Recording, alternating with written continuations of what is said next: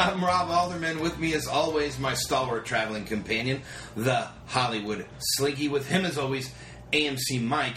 And Slinky, you're fitting to pick a topic. Ready, go. Variety, the film magazine, just released uh, the top rankings. Uh, they've basically said, let's take every single Pixar movie ever made, and that's like 17 films, and rank them from worst to best. Okay, okay. Why would you do that? And It's number like picking one, a favorite child. number one was the original Toy Story. Yeah. You're saying that's worst? They're saying that's the best. Okay. Is that what we're discussing? Discuss. Is, is that the best? I think it is the best. I, I Yeah. mean, it's tough to beat Toy Story. You don't think Toy Story 3 is stronger? No, no, I don't. I, I mean, I love them all, but I actually I think Toy Story one. You know, Toy Story three is like the thing that happens later once you love the character, so you can go a little bit deeper, Right. But it's sort of like you know, um, like The Godfather, dude. Godfather three is great and all, but it's not the original. All right, so I'm gonna I'm about to to blow this list out of the water though, and tell you why this list is is completely full of crap right out the You're, gate. I think you're full of crap. Cars Is on the list. number eight. What? It's What? It's, Yeah, it's crap. it's ranked what? It's wait, how many movies? All of them. That's right in the middle of the list. okay. Okay. The worst film that they've ever made, with the exception of maybe Cars two. With cars. Plane, they made planes. No, that was Disney. That wasn't Pixar. That Okay, was I was Disney. gonna say. Let's be honest here. But here's the thing: Planes Cars, co- Cars comes in ahead of Up. What? Maybe it's just because people cry so much during Oh. Up. I don't know. Ahead of Finding Dory. Well, Finding Dory. We've not seen it Not even out yet. Uh, ahead of Monsters Inc. That's fair. Uh, Ahead of Ratatouille. Ahead of Brave. No, Yeah, I don't. I think it's probably Cars is better than Bugs Life. Um, All what, right, what so do they rank worse? Here's their top. Those were the top five. Okay. Best? Top five Top five best. best, Okay. okay. Number five, the fifth best Pixar film, Wall-E. Number four, Inside Out. I strongly disagree with that. I disagree with that. Number three, Toy Story three. No, it can be there. Yeah, Number two, The Incredibles. yeah, it can be in the Yeah. top five. I, I don't agree with The Incredibles being in, being number two because I don't. But I don't like it as much. What do you think as is the others. better? But I would. But I, I think Up is better than The Incredibles. I really. I think Up should have been in the top five. At I least. think Up should replace the Inside Out movie. Yeah, Yeah. definitely for That's sure. what that's what I think. I, I li- I actually like this top five so far, but I like I would the- put Up in it. I like the. I mean, I like The Incredibles, and I understand it's accepted as being one of their best films, and Right. so I'm clearly in the minority, and Right. so I accept I, that. I love it. But if I were to put it in the top five, it would have been four or five for me. Because I, I think Up is better, and I think Toy Story 3 is better. All right. Um, and uh, And then Toy Story was number one. and then Toy Story was number one. I, I kind of like that top five list. I don't. I wouldn't put Wall-E or. Uh, and here's the deal. I know people love Wall-E just because it's so visually gorgeous, but it kind of lagged in in spots. Now I I loved the ultimate story that they told at the end, but I would have put Finding Nemo before I would have put before I would have put Wall-E, and I definitely would have put up. I, I would I would have put Finding Nemo and, and uh, up on the list, and I would have taken off Wall-E. Wally, and I might have let Wall-E be like seventh. Yeah. Yeah. I, I don't think Inside Out is as good as, as the world seems to think. But you know, the thing is, though, right now, culturally, we're like in this place where we're putting a lot of uh, value on getting in touch with our feelings, and so like it's sort of like the meta. Part of it is like the meta narrative of um, of uh, the Incredibles. One reason everybody loved it was it came out when there was sort of this emphasis on returning to family, and so like it was so huge to be like. Here's this dad. He's like working too much, and now he's not really communicating with the mom anymore like he should. And you know, it is like that whole thing was kind of part of our cultural narrative when that came out, and now we're kind of going through that again. Inside Out is kind of like, like- the hipsters Pixar. Yeah, yeah, yeah. And, and, and but I think I think Pixar's going to do that. You know what I mean? Like from time to time, that's like one of the things they do. Well, Pixar's also kind of, you know, I'm going to say is like Disney, and I know that they're connected, so don't, you know, but but they're kind of like Disney, golden Disney right now. Well, sure. Like you you can't go. Dory's gonna be awful. It's a Pixar movie. You're gonna get crucified. You know, like people are gonna flip out whether Dory's good or not. Whether you know, like so. of course, people are going. Inside Out was one of the greatest movies ever done. Right. It's a Pixar movie, you know, and they don't realize, you know, like for some Well- reason people don't think about Cars or Cars Two Yeah. or I gotta. Interestingly enough, they said the worst film Pixar ever made was The Good Dinosaur. I didn't see it. yeah, I didn't either. Um, and and Cars Two is the second worst. I really dislike Cars Two. I dislike. I'll be honest. I disliked both of the Cars films. I, I just I The thought first Cars film I got, I at least understood. It wasn't like my favorite, but I was like, okay, I get this. Well, I remember when you saw it, you had taken. I can't remember if it was Rusty or Riley. It's been some years, but um, I remember you telling me that like you you came out of it and went, "Well, that was the the biggest piece of garbage that Pixar has done." But boy, my kid ate it up, so it must have yeah. had something, Right. You know, like- yeah. Well, you know, just the other day, the boys saw like a commercial for Planes 2, I think, is getting ready to come out maybe as well. and Riley was like, oh man, planes. And I was like, when did you see it? Because you didn't see it with me. you know? Right. but yeah, they like them, and that's I'm just a little surprised that that I mean, you know, I I, th- I think when you talk about weak Pixar movies, you know, I think both Cars films. I think Monsters University. Yeah. uh, that's the second Monsters Yeah. movie. Um, you know, I, those, those kind of stick out for me as the the really bad stuff. Toy Story Two is a little is kind of hit or miss. I think in its execution, Yeah. um, but you know, I don't know. It doesn't deserve to be at the bottom of the list, though. Like, No, no, the not at Bugs, all. Bugs Life deserves to be near the bottom of the list because it's so dang esoteric and sort of boring in its loftiness. Right. Like it's trying to do a thing that it doesn't ever accomplish. Like, and it's not like the like the bit characters were funny, like that German caterpillar who becomes Yeah. a butterfly, and that like that stuff is funny. The ladybug is funny, but as a story, it it flies too close to the sun. right. Or the Bug know. Zapper. And the th- you know the thing I remember, Yeah. the thing I remember about about a Bug's Life is that I really liked it, but I wished that I could have identified a little more with uh, with was his name Flick, the, Yeah. the bad guy, the the bad guy. He was what a praying mantis, I think, or something. I don't remember what The he was. The bad guys were the g- grasshoppers. Grasshopper. come and eat. The, That's it. And I just I kind of felt like I kind of felt like Flick, that the head of the grasshoppers. I could never really. They didn't.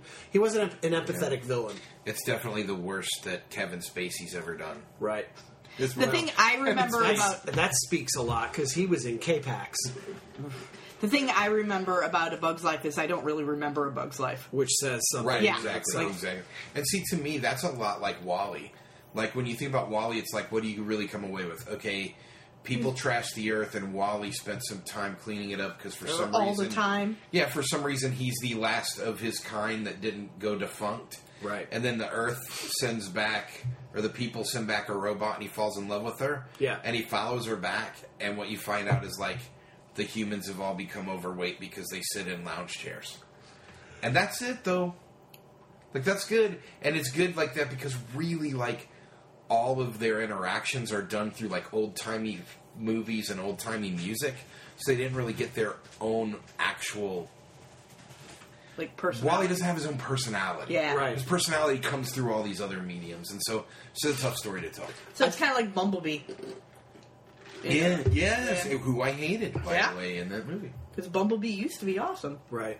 I liked. Um, it's like I feel it's kind of the same way about Ratatouille. um, I remember, I remember really enjoying Ratatouille and thinking how fun it was, but but that's all I remember about it. Here was the thing. You know, like it was fun. That was it. I remember loving Ratatouille and then going with you and Todd to see Ratatouille.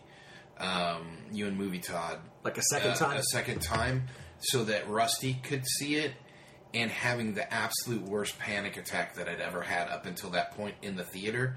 And so I spent the whole time like watching Ratatouille, feeling like I was going to die, but not wanting to leave because Rusty was loving it. But I actually I like Ratatouille. Yeah. I, I, I think Ratatouille flies too close to the sun, but maybe doesn't quite crash and burn. So. That's like I want to try Ratatouille. Like the, the the food. dish. Yeah. Yeah, Like I, I always always feel like It's just what if they're stew? Is It's it kind just of a like goulash stew? kind of yeah, but I'm just like I always get frustrated in movies when they're like they talk about this specific type of food, and I'm like I have no idea. Even when they show it, you're like I want to try it. Like they should have little samples. That's Right. right. Well, I mean it's the same It's- with uh. It's a traditional French provincial stewed vegetable dish, originating in Nice. Yeah, you're not gonna like it. There's no meat in there. Yeah, I like vegetables. Yeah, that's. I mean, I'm, I was talking about slinky. it's an easy summer dish, which is interesting because in America we think of stew as a winter dish. Well, we're Right. about to go into the winter dish of a break. Dude, We're gonna we're feed about it take, to me, Seymour. Yeah, dude, we're, we're about to take a break, and uh, we'll be right back on Lights, Camera, Cleveland.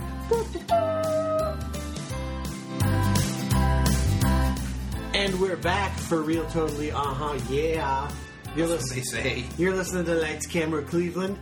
I'm the Hollywood Slinky. Rob and AMC Mike are here, and um, I think that I really feel like I need some direction. It's because I'm gonna hit you.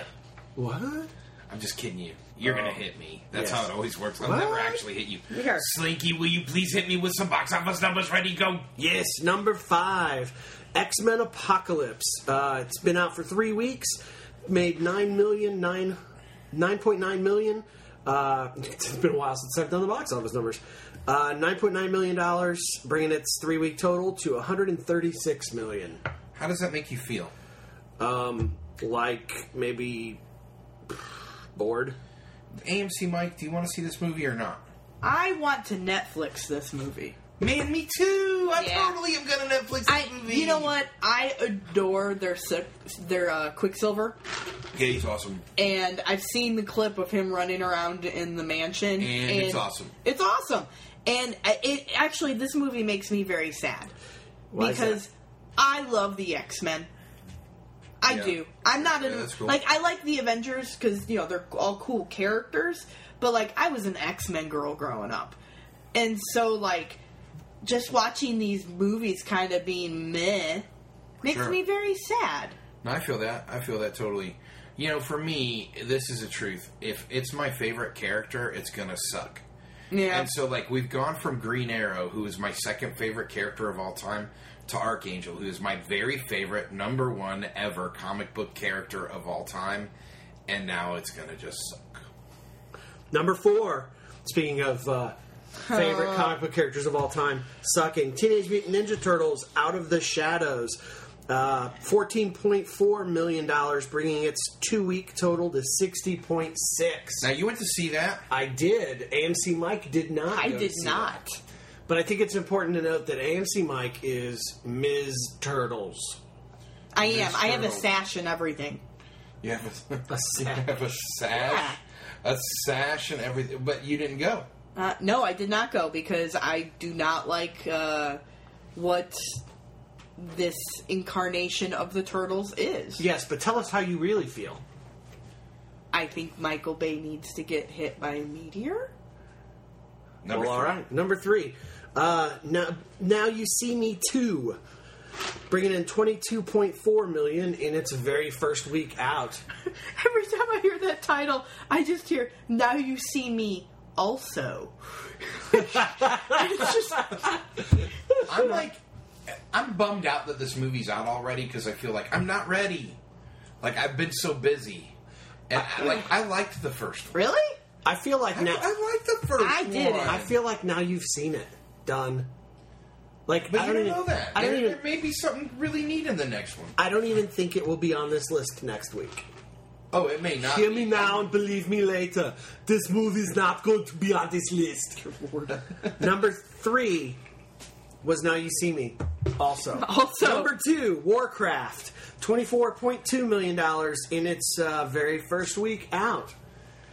So here's the thing about this: is that everybody talked about how awful the trailers looked, and then everybody talked about how like awful the movie was going to be, and all the diehard Warcraft people were like, "I'm going anyway. I'm going anyway," and I fell in the camp of people who was like, "Hey." That trailer is actually pretty good for being about a thing I don't care about. That's like I was actually really amazed that something could be completely CG and look CG, but still be smooth enough that I thought I could watch that for an hour and a half. And did it make you feel like you were going to throw up? right? Yeah, I was like I was watching it thinking, hey, you know, this has come a, come a long ways. The, the Right. reason I'm so excited about this movie is that I don't play Warcraft, but the reason I'm so excited is because this is totally setting up for a real Dungeons and Dragons movie. Fair. And, you know, because I want Dragonlance. I, it's it's time world. Yeah, no, that's cool. I'm not surprised that it's doing so well. There's enough And is it really doing well though? people. Well, it's in number two. Well, yes, but I'm saying the the numbers, like you know, the, the gro- what it's grossed. It's not really. That's all right. Number one, The Conjuring 2 uh, at $40.4 million. You know how I feel about this. Spooky. Yeah, I went to the first one, and it revived my love of horror movies. All right, let's talk about The so Conjuring now for just a I'm going second. to go back. I'm now I'm going to. All right, so The Conjuring, right, is about those two famous, uh, the two famous paranormal investigators. Husband and wife. and they go and they investigate this thing and they make this horror mo- and this horror movies about it, right? And at some point in the original Co- The Conjuring, there is a brief sort of cameo by a scary doll. yeah. Okay, so then they make a a spin-off film Right. called Annabelle that is just about The doll. the scary doll. Okay, The Conjuring Two has a cameo, sort of small By the scare doll again. by a spooky nun ghost. Okay. They just announced today that they're making a film called Nun, and it's the it's Same a couple? spin-off. It's a spin-off of of Hey, the Conjuring. But So- here's the thing. I just think it's interesting that they're using uh, these Right. Conjuring films as launching pads for other franchises. I think it's cool because it's smart. Right, it's super smart. And remember, these things all come from their daughters' journals. And so when The Conjuring came out, they said, if this goes well, we've got like five or six more we'd like to do. And I remember that the reviews were super even. Like the interviews, I mean. Right. The interviews, they were like, look, we don't know. We don't know how much money we're going to get from the studio. We have no idea. But we have like these five or six stories that we'd like to tell. We think that this couple is fascinating. So what I think is neat is the couple is the franchise. Like in a sense, it's almost like Indiana Jones, but horror. Right. You know, like the they have their own personalities. Yeah. She's like this like telepath, spiritual adept type person. He's like this. Uh, I think he's a Pentecostal priest, right, or a Baptist priest. He's not Catholic, I'm- but I'm he worked sure. with the Catholic yeah, he's Church. not. Yeah. He worked with the Catholic Church though because that's where he learned his exorcism right stuff. And at the time, he was the only one that was um, not licensed, but whatever they would say, like Ordained. blessed by right, ordained by the Catholic Church to perform the exorcism rites. Well, okay. I Ed, Everybody- and Ed and Lorraine Warren. that's it. Anyway, I love the first one. Love I it. I grew you know I grew up Catholic, and so like Wah, Ex- wah. um so like the Yeah, that could go Exorcist. either way, right? Mhm. I grew up Catholic. Go ahead. Is, is this how this podcast is going to go? That's how this podcast always goes. Uh, um, I love this type of movie Yeah. because this stuff is truly scary. it really is. It really is. And like for me, like The Exorcist is like the scariest movie that's ever been for made. For me, You know, but next to The Shining, you think The Shining was scarier than The Exorcist? I think there's nothing scarier than those little girls in the hallway. There Come is play some- with us, I mean, Robbie. Yeah, no, stop. Come play with us. Stop, um, stop. But unfortunately, like when I watched The Conjuring, the first one, there was nothing new there. I had seen every one of those scares or you know tropes. And There, there literally was nothing new. And, and so, like, I enjoyed it, but I didn't think it was this, you know, amazing new movie. Right. you know like um unfortunately the same thing is with the conjuring too. Like the the second one also. The conjuring also. Um it's just it i don't know. It just seems like it's you know it's just the exorcist with more than one kid and more than one cross that spins on the wall. So you were in favor or not in favor? I don't know. I don't know. know because you kind of just went full I circle know. on us. I know. She's just I'm not. talking. I'm not hating or grading this. Yeah, this It's isn't not a the hate or grade section. I'm just talking. Since you guys talked over everything else, I'm not talking. This is my time. Since you guys talked over everything else, and then she's gonna blame My you. time. Hey, she's gonna blame you like you did a thing. She's You like, did the shots- thing. Shots fired. You did the thing. No, here. I, I, the only thing I'll say about this, and I know we're not hating or grading it. Yeah, we're not. Yeah.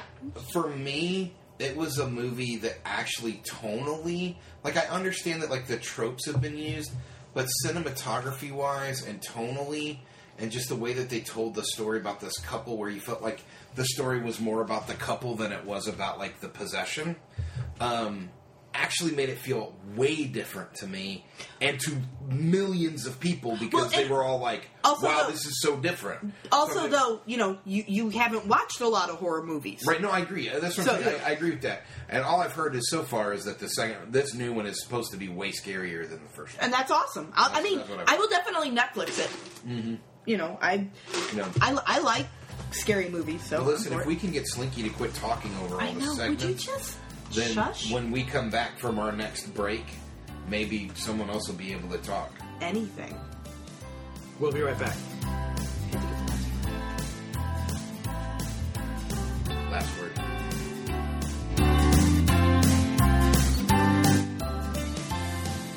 And we're back. Lights, camera, Cleveland. I just wanted to give her enough space. she wants to play tackle tonight. I'm just Like, saying. that she's she's going after you. So like, I normally I'm on her side, except tonight I'm a little bit on Slinky's side. Just a little. Normally I'm fully AMC Mike and no Slinky. well, listen, we have been completely missing in action for like nine months or. So. I've 10 known months. exactly where I've been for nine months. Okay, I don't know. I, you win. Can we do the podcast now? Listen, listen, guys, guys, Dude, ladies, dude, men. don't don't give me the dude Can we speech. please? Can we? Please? I just want to do this new segment. Yeah. What's it called? It's called Missing in Action. Ah. See, we have been missing in action for some time, and so I thought, why don't we talk about some other things that have been missing in action? Well, what else has been like missing? some deleted scenes from movies. Specifically, the 10 most expensive deleted scenes to never be seen in theaters. ten? You say 10, I say. ten? Are we gonna do all ten? We I will we'll broach through the first couple kind of quick and we'll focus on the lowest ones. That's good for me. Or we'll just mostly just if if it strikes us, we'll talk about that. If Yeah, it don't, alright. we'll move on. No, I'm good. Number ten was there's a jitterbug dance in the Wizard of Oz. Uh, now all of these, I'm just going to say this, so I only have to say it once. All of these costs are adjusted for inflation, Okay. so that they're relative That's to today. Uh, this segment cost one million thirteen thousand six hundred and seventy-eight dollars. Uh, right before the the monkeys, the flying monkeys, captured Dorothy, there's this scene uh, where the Wicked Witch unleashes the jitterbugs on everybody. Uh, it was this like blue and pink mosquito creature that stings them, and then they break out in this like six minute long song and dance number. It took them like five weeks to rehearse it and film it, and it was like the first thing to be dropped because the movie was so long. Wow.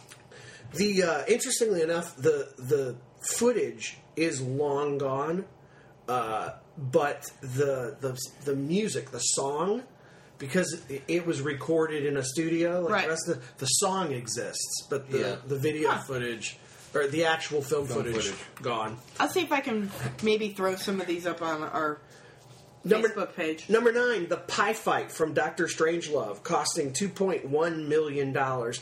Uh, the very last scene of the movie was supposed to have all the world's leaders, all of the world's leaders, in a conversation, and the conversation breaks down, and it results in the greatest pie fight ever recorded on Makes film. sense, actually. Um, but stu- and studio executives weren't a fan of this, uh, and so they insisted that Kubrick shoot the whole thing in just one single day. Um, but crew crew people say that it actually took them closer to like two weeks to film it. Uh, every day they used two thousand pies. Wow. That's fantastic. You gotta wonder where they were even getting 2,000 pies a day for two weeks. Yep. Well, it probably wasn't real pies. It was probably really pie. just whipped cream or something. Yeah, uh, this I mean, like like the Wizard of Oz, this footage is supposedly lost to history as well. Um, although there is a production designer who claims that he has recently seen it. Uh, the production designer from from uh, from Doctor Strangelove, but nobody knows if that's just BS or not. No, Propaganda. okay, the eighth most expensive uh, was from Gangster Squad.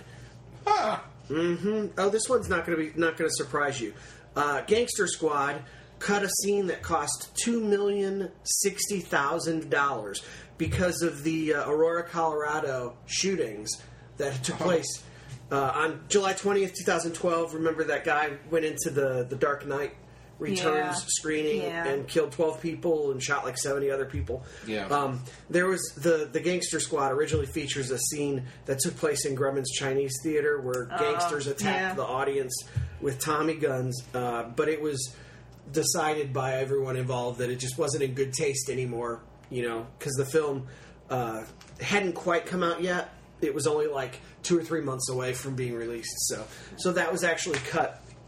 You know, to nice to be nice to the public. Good for them. Um, so there you go. The only you can still see glimpses of that in the original trailer if you go online and watch the trailer for that. Huh. But otherwise, you can't see it.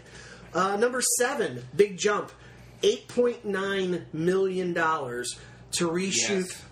Everything that Eric Stoltz Yes. had shot for Back to the Future. A lot of people, a lot of people don't know this, but uh, Eric Stoltz was originally cast as Marty McFly in Back to the Future.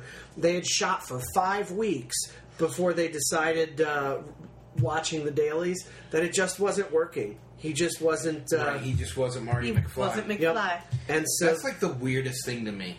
Yeah, Because it's not like Stoltz went on to have a bad career. right. You know, but it just. You know, Wow. sometimes comedy is hard. Yeah. Yeah. And let's be honest, the tone of Back to the Future is tough. Kind of wacky. Yeah. So uh, yeah, almost nine million dollars to reshoot Eric Stoltz. Number six, uh, Little Shop of Horrors original ending cost ten point eight million dollars. The original ending for Little Shop of Horrors was more in line with the play, where uh, Seymour, the plant, ends up eating basically. the plant is Audrey II. The plant is Audrey II. Yeah. Uh, Seymour is Rick, Rick, Rick, Rick Moranis. Uh, you're right. So Everybody gets eaten. everybody gets eaten and the plants take over the world. And that's kind of how the play ends, and that's how it originally ended. But test audiences were like, uh, no. And so, so Frank Oz, you know, Frank Oz redid it. Cost them a fifth of the budget, uh, 50 to 70 puppeteers, and a year of visual film, a year of visual effects work uh, to make the 12 minutes of footage that they cut. Wow. Crazy. Wow. Number five, Superman Returns. Uh, the original introduction to that film, the beginning of that film, what cost them twelve million dollars to make, and it was actually sort of a montage that explained why, that, that explained the story of Superman crashing on Monpaz. And at some point, Bryan Singer said, "You know what? Uh, as beautiful and apparently this footage is very, very pretty." uh, and you can actually watch this footage online if you Google it. Uh, but apparently, it was it was simply cut because after watching the film, Bryan Singer said, "How many times do we have to find out how Superman came to Earth?" Fair. Absolutely. Fair. Number four, the man who killed Don Quixote. The entire movie Oh no. was shot for $22 million uh, back in the year 2000. Terry Gilliam took Johnny Depp and uh, the entire cast and crew to Madrid, Spain, and they filmed they filmed this movie, The Man Who Killed Don Quixote. um, and uh, the area was right next to uh, a big military base, so recording sound was a pain in the butt. And uh, there was a flood that washed away most of their equipment. Uh, and then once the flood was gone, all of the landscape was a different color because all of the topsoil had been washed away. Um, and uh, and every time one of the actors was on a horse, he was wincing because he was uh, he had a herniated disc. And so after all of this, um, basically Terry Gilliam was like, uh, "No," and the studio was like, uh, "No," and the whole film was just scrapped. To this day, Terry Gilliam says he will still make this movie. Um, and uh, it was featured in a there's a movie there's a movie called Lost in La Mancha, and it is a documentary about this movie that never was. Huh. So Neat. yeah, kind of interesting. Number three, X Men: Days of Future Past. All of Rogue's scenes. Wow. they they spent twenty two point six million dollars filming Anna Paquin doing uh, all of these different things in the movie as Rogue, and uh, um, with a runtime of two hours and thirty minutes, they decided, you know, if we have to cut twenty minutes out of this, we're just going to have to remove a whole character, and so there went Rogue. Wow. Um, interestingly enough, you can see this footage because on Blu-ray, when they released Days of Future Past, there's a Blu-ray called Days of Future Past: The Rogue Edition, and it Huh. has all of the Rogue stuff added back in. That's interesting. Yeah. Yeah. Number two, World War Z. The entire last third of the film was reshot. This cost them $26 million. The original ending was really, really dark. Brad Pitt's plane lands in Russia. He ends up recruited into the Russian zombie fighting army. Uh, and uh, how this was ever approved by Hollywood executives, I have no idea. But uh, his wife and daughters ended up uh, like trading sex for a place to live and be safe, and like all this crazy stuff. And uh, um, yeah, audiences didn't like that, so It they reshot dark it. enough. You know, that was like an incredibly difficult book to put, like a complicated book to try to make into a movie to Yeah. begin with. Yep. And like, you know, you gotta stop while you're at. it. Right. Um, now, this is actually the most expensive piece of film to never be seen by the public. Wow. So, but the number one most expensive deleted scene was uh, from Cleopatra, uh, way back in 1963, starring uh, was it Joan Crawford or Elizabeth Taylor? Yeah, Elizabeth Elizabeth Taylor. Liz Taylor. And uh, uh, they reshot a third of the movie for hundred and twenty point five million dollars. That's like insane. Wow. Um, it never. It was the the largest box office success of 1963, and has never made its budget back. Wow. and a lot of that is because 120 million of it um, never made it on the screen. Uh, basically, it was it, was just a, a terrible shoot. Um, you know, the the sets were were built in London, and then they were torn down and had to be rebuilt in Rome because they were forced to relocate. And Elizabeth Taylor, you know, almost Was died. Elizabeth Taylor. Well, no, she almost died on set. So Um, she says. yeah, but the original cut of this film ended up being six hours long. Yeah. And so the director, Joseph Mankiewicz, uh, cut it down to the three hour version that ended up in theaters. Um, and eventually, you know, now you can see there's a four hour version of it, and there's currently efforts underway to actually restore the original six hour cut for a Blu ray release. But uh, yeah, $121 million and not a penny of it ended up on screen. Well, when we come back, we're going to try to restore the original six-hour version of this podcast. That's right, and it's only going to cost us 82 cents. It's okay because I've decided to cut the scenes where you and Mrs. Slinky are fighting. I think that's a great idea. I mean, That's one third of the movie. Who's Mrs. Slinky? I'm Wait just- a minute. Well, when I said it cost 82 cents, it's because it's like 40 cents of Rob, 40 cents of Slinky, and then AMC Mike's 2 cents. It's the only time I get it. You're listening to Lights Camera Cleveland, and if you're really good, we'll be right back. And we're back. You listen to Lights Camera Cleveland. I don't believe it. It's true. AMC Mike is here. I am. Slinky's here. Joke, And I'm back. that joke never goes. That joke never goes. Every time you think it'll work. We've been doing this like many years, and that joke just doesn't ever hit. You know, There's no teaching you though everyone's a critic. Well, we are. on this show. This, Okay, that joke flew. It's time for the big news. This is the part of the show where we have scoured the interwebs looking for everything that is going on in Yes, the we film did. industry right now uh, that we think people care about. Boil right. it, boil it down to the top three or four stories, We boil it down like a fine ratatouille. and we share it with you like it was a great cinematic Southern boil. I'm for that. I'm for that. Slinky, what do we have in the big news today? You're kind of like the corn on the cob. AMC Mike. Could you do the big news, please? I don't even know what that means. I don't. I don't either. I don't even know what you mean sometimes. I'm the Ames, crawfish. I'm going to start saying, like, oh, you're talking about in our southern boil? Yeah. In our southern boil? and you're the crawfish? I'm the and she's crawfish. corn on the cob? Yeah, wouldn't you? I mean, like I look, I look gross, but I taste pretty all right. I didn't know what you're going for. I don't think she did either. I kind of just out of nowhere it was, hey, MC Mike, you know, you're the corn on the cob. I was like, is this a new thing? Is this what the kids are saying these days? It's Boy, Slinky. It's on Fleck. Boy, Slinky, Slinky, Fleck, there's some Fleek, corn on Fleek, that. Fleek. That Slinky's the corn on the cob.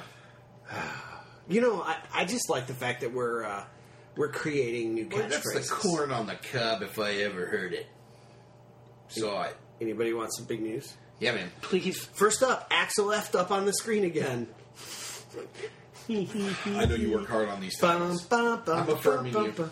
All right, Paramount just signed Belgian directors Adil El Arbi and uh, Bilall Fallah. Those are the two guys that directed that that really big indie film uh, that's getting all those awards. Black. Mm-hmm. Uh, they just signed them to direct Eddie Murphy in Beverly Hills Cop Four.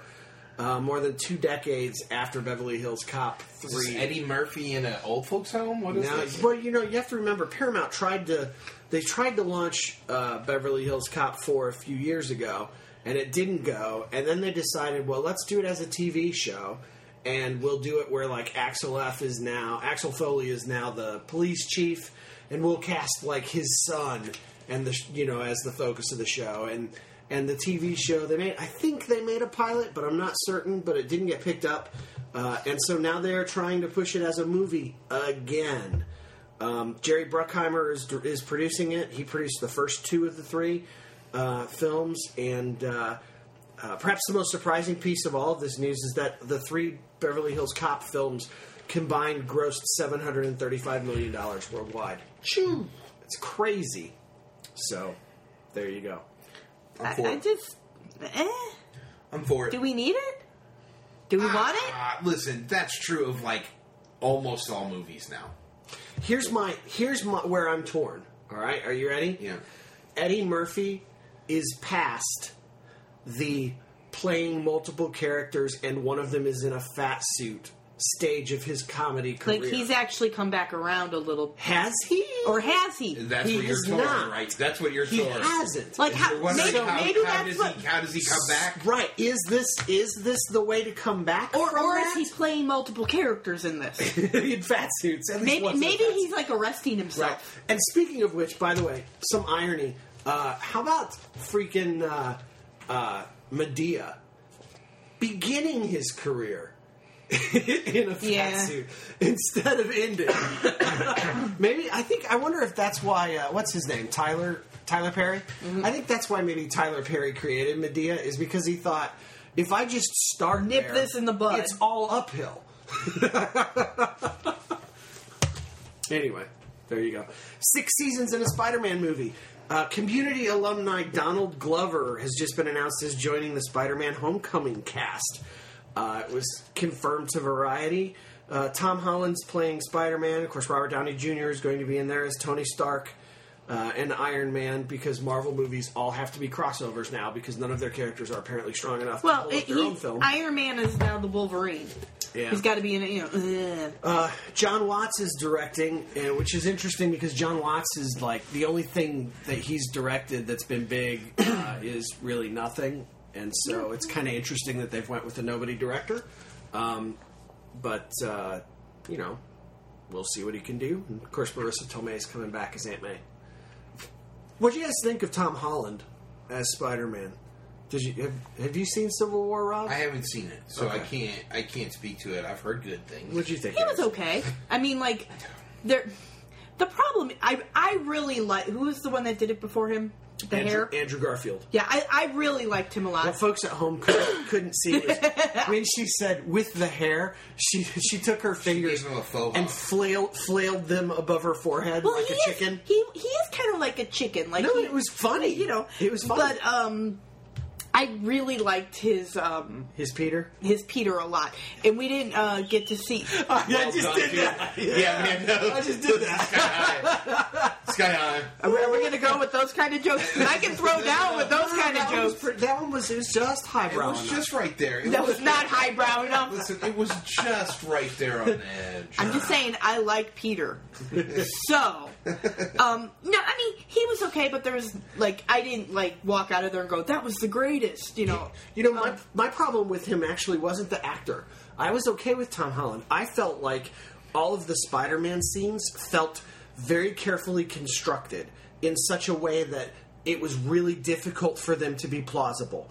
Like, there's a, Yeah. a whole, if you've not seen the movie, this is your own fault. You should have by now.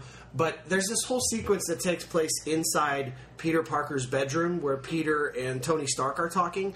And, like, they kind of reveal a little bit about who Peter Parker is in this version and what his life is like in this version. And it just all felt manufactured. Like it was this perfect little bow wrapped around this perfect little thing so that it was exactly what we wanted it to be in a way that's not really possible to But in a way happen. that would easily fit into the universe, Yeah. and that Tony could do what he did. It just bo- it bothered me. Uh, that and I think that his voice is is really high pitched and sounds kind of funny. So it was always hard for me to really grasp the fact that it was a CGI grown man as Spider Man talking with this little kid's But voice. like that didn't actually that didn't bother me because that grounded you in the fact that he was still a kid and was still a teenager, and especially I with think the they lines. should have made him smaller. Uh, Yeah, absolutely. But I'm just saying, like his voice didn't bother me. His lack of giant hair did. Yeah, we still don't know if uh, if Danny Glover's going to be playing Miles Morales or not. So we'll, we'll see what happens with that. That's good stuff. Uh, that last, makes me happy. Last bit of big news: the Fast and the Geriatric. Yeah. Helen Mirren was is in final nega- negotiations to join the Fast and the Furious Eight.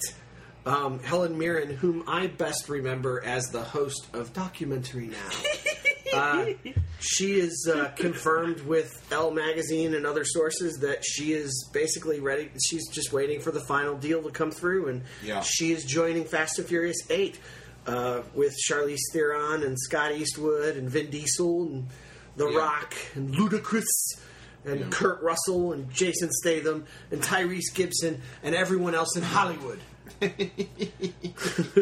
She really is the grand dame right now. She strangely she's doing she it is. so well, and she's made super smart choices. And this will be something that happens down the road, where once again we have a podcast and we have to remind the whole world, like these movies aren't that bad. right. Like it keeps happening over, like it happens over and over again. Like if you take out Tokyo Drift, which like, like here's the deal: at this point, they've made eight. You can have a stinker, But even I- but even then, Tokyo Drift's not bad. but but what I mean is the others are good. But I kind of feel like Tokyo Drift is like Highlander 2. They just go, it doesn't count. Right. well, right. but it They're- does though because eh, they've they've worked in the bad guy from that film. Okay, but you know what I'm. I was making Right. it. No, I feel what you're saying. Okay. I feel what you're saying. I think the, but- and I feel what Slinky was saying too. He didn't, he didn't quite, he didn't quite get where you were headed with it. But like, the thing is, these are all like, like when it comes to action adventure films. Do you remember Charlie's Angels? You remember? Yeah. When they came out, like Yeah. the you're right, and you go to see that thing, and all of a sudden you're like, wait a minute, these action sequences are every bit as good as the James Bond films. Oh, wait a minute, these girls are really pretty funny. Oh, wait a minute, like you, you remember, and it's like through the whole film you were like, they're not giving me anything to hate. I thought I was going into this Right. thing that, and I was going to really, really hate it, except for I left and I went, no, all of that was funny. Like it was just self-depreciating enough. It was just self-aware enough. The the action sequences were for real. That's the deal with these Fast and Furious films is they're all solid A minus films. But you gotta an A minus is still an A, bro. Right? They're not B films. Like they they really are. I would say Tokyo Drift is a B film.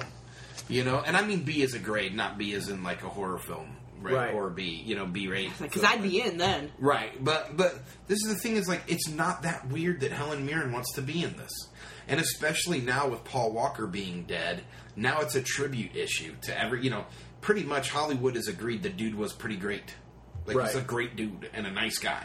Like none of the horrible stories have come out after his passing about the the evil things he did. He was Right. an actual for real Hollywood insider good guy Right. right? So now it's like anyone who knew him that's done anything with their career now is going to want to be in these things forever.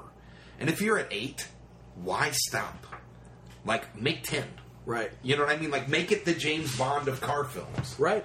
And and just be okay with that. So anyway, I know we're not hating or grading, and obviously there's no trailer for it yet, there's none of that. It just it makes me laugh because I don't know if you saw that. Um, you know, we've got buddies here in town who have the Screeners podcast, and uh, Chad Guyton, who's one of those guys, one of the founders of the Screeners, his brother Brandon, and was going back and forth with me over these films again, and I was like, you, "You're forgetting, like you're not watching the movie." You know what I mean? Like, go in and watch them. They don't suck. Right. The first one does not suck. It's pretty good. You know? So, I, I mean, and I went into them wanting to not like them. Right. So, so that's it. So there you go. That's the big news. That's the big news. Uh, after this, you know, we're going to have someone back who's not been around in a while. Really? So, I mean, we Someone been- besides us. Yeah, someone besides us who hasn't Interesting. been around in. Interesting. And uh, he'll be here to make everybody smile with his shirt off.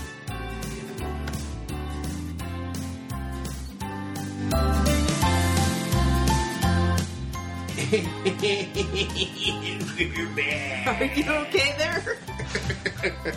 We're back. You're listening to Lights Camera in Cleveland. I'm Rob Alderman. With me, as always, my stalwart traveling companion, AMC Mike. With her, as always, the Hollywood Slinky. I am with her as always. and uh, Carrie, what's going on? AMC Mike, tell us what's up next. Well, it's been a long time, but I reached out and I was able to get our correspondent overseas, all the way in Sweden. We have Carrot Cake on the line. I can't believe this. Carrot Cake is back with another review. oh,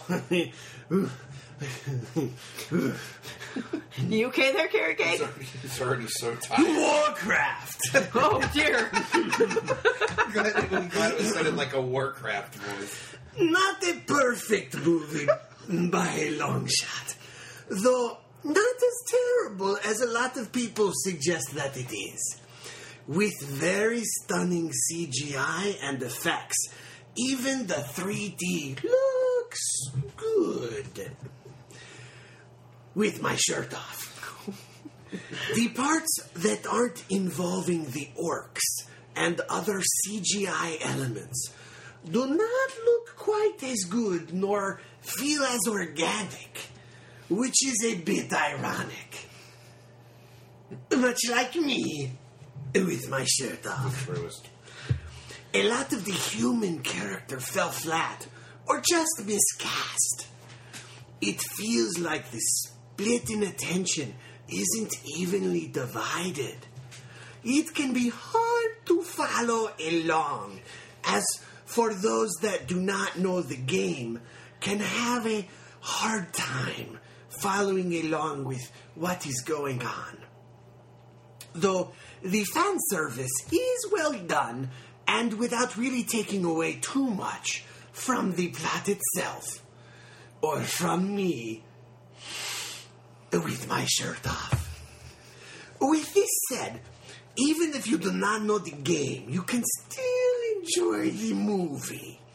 As I know several that has no clue about the world or too much about gaming, but still manage to enjoy the movie for what it was. The pacing and jumping between scenes does at times feel a bit abrupt or unnecessary, though the big battles and all similar scenes are quite well done. With a lot of attention to detail and Easter eggs spread around all the time, what it does well, it does really well. while the things that they do worse just doesn't work. It runs in a fine middle ground, but with a lot to build on for a new franchise. Like me, with my shirt off. You know, he's like a sweaty Hispanic Christopher Walken. So, Which he's none of those things. No, he's That's none why of it's those funny. things. He's none of those things. I think of him as a Swedish Michael Mann. Or Michael Moore. Michael Moore. the Swedish Michael Just as sweaty. Hey, that's just as sweaty. Yeah. Hey, speaking of sweaty, we'll be back with Thank our you. last Hey, section. carrot cake, thank you. Whoa, whoa, shut up. Car- carrot cake, thank you. She's like, carrot cake, thank you. Thank you, carrot cake. Before this You can can, get any worse. you can put your shirt back on now. We're off the air. You're listening to Lights Camera Cleveland, and we will be right back with uh, our final segment. Forever? It's no, it's kind of we're kind of like it's kind of like the Human Centipede podcast. Our final segment is coming. up. no! No. We'll be back. And we're back, and you're back, and you're back, and I'm back, and we're back on Lights Camera Cleveland. I'm glad to be back. I'm glad to be back. you know what time it is? What time is it, my friend? It's time for the preview review. Yes, this is the time of the podcast where we have scoured the interwebs. We scour twice. We do. It's kind We of like wash, scours. This time we scour the shampoo, interweb. repeat. Uh, right? Yeah, there's a couple. We Scours. find out everything that's starting at theaters this coming Friday, and we watch every trailer. Uh, We watch all of the reviews. Yes. We read all the articles, and we don't see the film. No. Which, of course, enables us to tell you, the listener, whether or not this film will be something you should hate or something that will be great. Right. So, henceforth, let it be known that this is the preview review. Well, let's dive right in. This is the thing what we's known for. Is Indeedly doodle. Um, I'm going to start with a little one that's just kind of a limited release that we can just talk about really quick. Uh, but there's a limited release of a documentary called Raiders, the story of the greatest fan film ever made that's coming out. Um, this is a documentary that's about these two kids who are now adults uh, who spent their entire childhood recreating Raiders of the Lost Ark Scene by scene, shot for yeah. shot Yeah. uh, in their mom's basement in their backyard. Um, and uh, it's a pretty incredible thing, Mm-hmm. and uh, um, and it opens in limited release this this week. I am one of the people who is lucky enough to have seen most of this. And I think you remember it may be two years ago now on this podcast when I was like, "Holy cow! I found the most crazy thing I've ever seen on the internet." Uh, and all I can say is like, if you can go see this, you should. Like, I give it like a billion grades. And here's the best part for those of you who are actually in the Cleveland and Chattanooga area. Right, yeah, you can go see this. Uh, there is a new uh, little indie art house theater started by our buddy Chris Dortch. He's the guy who started the Chattanooga Film Festival. Uh, and it's called Cinerama. And the Cinerama is actually showing a double feature. Uh, they're showing Raiders, the story of the greatest fan film ever made, and then they are actually showing the fan film Right. that the kids made. Oh, and great. even even better, one of the two kids, uh, Eric Zala, is going to be there to do a Q&A afterwards. Uh, and all that's on July 27th. If you guys want to go see that, uh, the tickets I think are like 18 bucks, but you can get more information. Talk about worth it, though. I, Yeah. I mean, listen, I've seen a bunch of this. I've seen uh, like a bunch of clips of the original film. I've seen a bunch of clips of the documentary, and I, I mean, I was astounded. You guys remember? I It's could- it's really cool. and it's just a neat human story about them and their friendship. Because you know, when they start this film, they're young, Right. as kids are, uh, and they grow, and they don't grow together. You know, Right. they're like growing apart as people, and so it's it's it's a fascinating, fascinating uh, thing. So I give it a I give it a great. and I, I grade No, yeah, absolutely great. So if you want to see this, uh, you can go to thecinerama.org uh, or you can go to facebook.com slash scenic city cinerama uh, and you can find out more uh, about seeing that on July 27th. So anyway, that's just like a really cool little thing that's happening locally, and uh, please go support the Cinerama because it's such a great thing that Chris is doing down there. Yeah, absolutely. Um, all right, so and, and as a side note, Chris Dortch is also the guy who does the Maison Scenesters, uh, which is the little thing that Car- that uh, AMC Mike here, Carrie, uh, goes to from time to time with Movie Todd to see like the quirky little old films and or and quirky little new films. So, uh, all right, uh, one more limited release: Swiss Army Man. This one stars Dan Kwan and. Uh, uh, I'm so, bleh, sorry. This one call, stars Paul Dano and Yeah. Daniel Radcliffe. It's directed by Dan Kwan and Daniel Scheinert. Uh, but this is basically about a homeless guy who gets stranded in the wilderness and he befriends a dead body, and together they go on a fantastical journey. Um, Daniel Radcliffe is Weekend at Bernie's, basically, is what this is.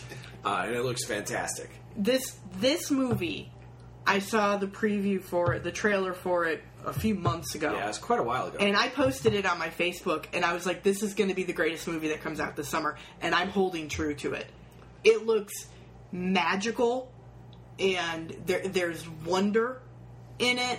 Um, you know, Daniel Radcliffe is farting, and it's hysterical, and there's just, and the the physical comedy just looks great. I thi- I I I'm super psyched about this movie. so you're hating it? Oh yeah, no, I'm grading it. Well, I, I'll go next. Um, in that, as we were sitting down to watch the trailers for this, AMC Mike was like, "This is going to be the greatest film that comes out this year," and I made the comment, which I still hold to, that you guys are pretty easy to hang out with because you either love something all the way or you hate it all the way. But like, there's no great, or there's no gray rather. And I, so I went into this thinking, uh, you know, well, AMC Mike says it's like the greatest thing ever. What does that mean, right? Because like whatever What she's that done that makes her happy is the greatest thing ever lately. And then I was watching it and I was like, this is the greatest thing ever. And so, I, I mean, like, I, I was, um, Even there's the mu- really- music is like amazing. yeah, there's this really rare place in movies where when you see something, even in a trailer, you know you're watching something really, really special. I remember the one, uh, the the film about um, the guy who's like puts an ad in the newspaper that says uh, it's it's Oh, safety, safety not safety not guaranteed. guaranteed. Yeah. When I saw that trailer, I was like, this is something really, really special. You know what I mean? And um, there's a few other where the wild things are struck me that same way.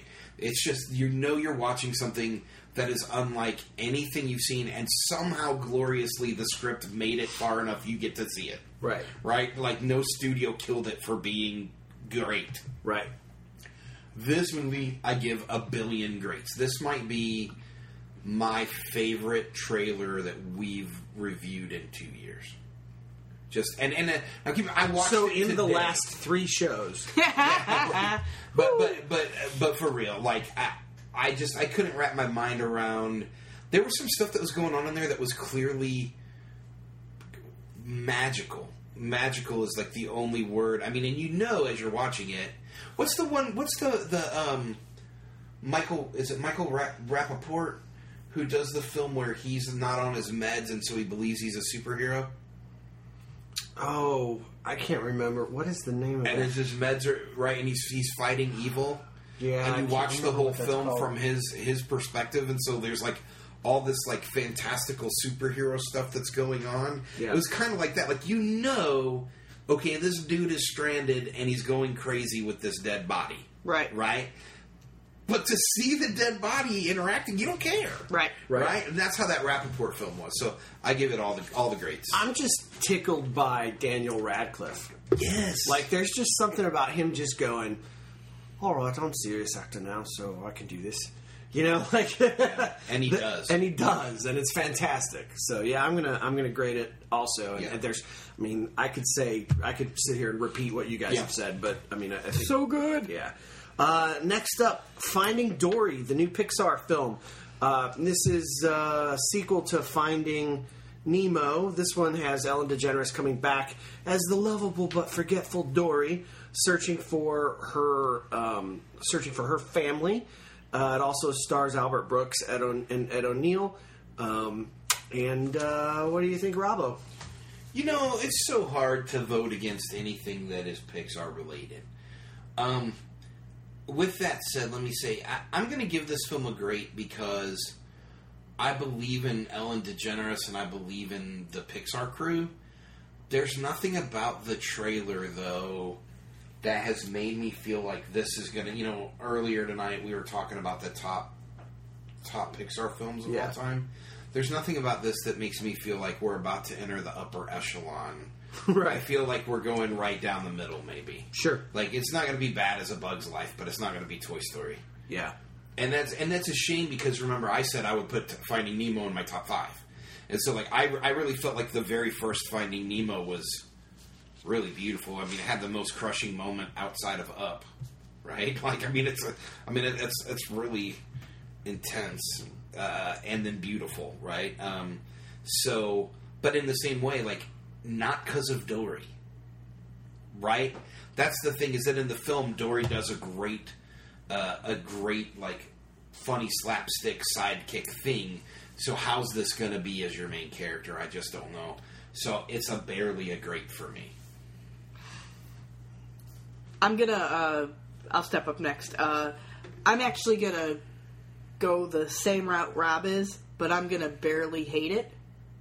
I don't like Dory as a character. I love Ellen. I I, I think she's very funny, but Yeah, the Ellen's character. funny and good for the world. Yes, but but Dory, the character, grates on me, and the idea of the entire movie being centered around her, like, m- makes me cringe. Yeah. you know, I'm sure kids will love it, but I just, yeah. I kind of think that the fact that you're just a hair on the hate and you're just a hair on the great, I feel like th- that is really the the crux of this film. Like it just feels like it's just right up the middle. Yeah. Um, you know, if we if if we hate greater meh, you know, I think we probably we, all we all would three give it a man. Yeah. Um, so, at, having to be the tiebreaker, uh, I've got to say that Finding Nemo is fantastic. Um, There is some really great footage online. They released today a little making of featurette about how they did the octopus. Um, apparently, they wanted to do an octopus in Finding Nemo, and the technology. There's a bunch of math involved in what's what they call the rolling elbow that uh, a tentacle Okay, sure. has. Um, you know, where it looks like the elbow just rolls from the body down to the end of the tentacle as it as it bends. Um, and uh, there was a bunch of math in that, and computers couldn't do it when Finding Nemo came out, and so that's why. Uh, the sidekick in this film is an octopus, is because now for the first time they're able to do it, and they're you know Excited. they're Playing with the new about it. They're toys. playing Yeah. with the new toys. Yeah, that's what Pixar does. yeah. Um, but at the same time, you know, it's it's Dory, you know, and she's she's the perfect secondary character. So what happens when you make her the star? Well, I kind of think what happens when you make the secondary character the primary character is that she stays the secondary character, and you bring in an octopus to be the primary Yeah. and except you've named the movie after her. So I, I, I have those worries. So I'm gonna actually, I think, uh, this one's hard because I'm really, I'm really right at the middle. But I think at the end of the night, I'm gonna err just on the side uh, with AMC Mike and, and just barely, barely hate it. There you go. There you go. Uh, and last up is Central Intelligence. Uh, this one is about Dwayne the Rock Johnson, who reunites with an old high school pal through Facebook. Uh, his old his old high school pal happens to be Kevin Hart, who is an accountant, and of course, uh, the Rock is a CIA agent, and uh, the two of them end up in a world of espionage where Kevin Hart is a crazy fish out of water, and uh, the Rock is wacky. Right. What are you going to give it, Ryan? You know, I've got to tell you, Slinky. Sorry that I used your name. we know I have a long history of dislike for Kevin Hart. Uh, you know, Ride Along. Ri- I'm a little sorry that we weren't podcasting when Ride Along 2 came out this past summer because I'd have brought in, I would have brought in Kenny and made Kenny do the podcast with us just so that we could have done uh, scenes from that film. Right. Um, but having said that, uh, I actually think this could be the very first Kevin Hart movie that I like, and I actually think that I'm not going to just like it. I think I'm going to love it. Um, every time I see the trailer, I see something that makes me laugh, and isn't that really all we need from a comedy? Um, it's kind of a it's kind of a lowbrow pitch, you Yeah. know. It's uh, you know the, the the fat kid from school has grown up to be the big muscular espionage Have guy. Have I seen a different trailer than you guys? Maybe. Maybe. Because there's a twist that they release in one of the trailers. Okay, well, I don't know that I want to know. that. Okay, I, I won't say it. Okay, go on. but I think I think it looks great. So there you go. What about you, AMC Mike? um, well, I won't say the twist. Then Apparently, we've not seen the same trailer. Yeah, which is weird um, because I've seen a ton of commercials. it's it's a pretty obvious twist. Alright. Um, and I think this movie looks ridiculous and awesome. Um, I think that uh, The Rock is hysterical. Yeah. Well, let's. I- who would have ever thought if you had said 15 years ago that The Rock was going to be an acting force to be reckoned with? We would have all laughed and went, "Oh yeah, the Scorpion King!" Woo! Or, or more importantly, that he'd be a comedian. that he'd be great. Yeah. Um, and I actually ag- agree with you, Slinky, as well on the uh, the Kevin Hart thing, where this is going to be the first movie. But I think the reason that this is one of the first movies that he looks good in is because he's playing the straight man. I don't know that Kevin Hart can ever play a straight man. Okay, you know what I mean, though. Straight. Please don't. Do not wake our child up. Um, but uh, yeah, no, I'm I'm grading this. I think it looks awesome. I think y'all are both uh, completely on base here.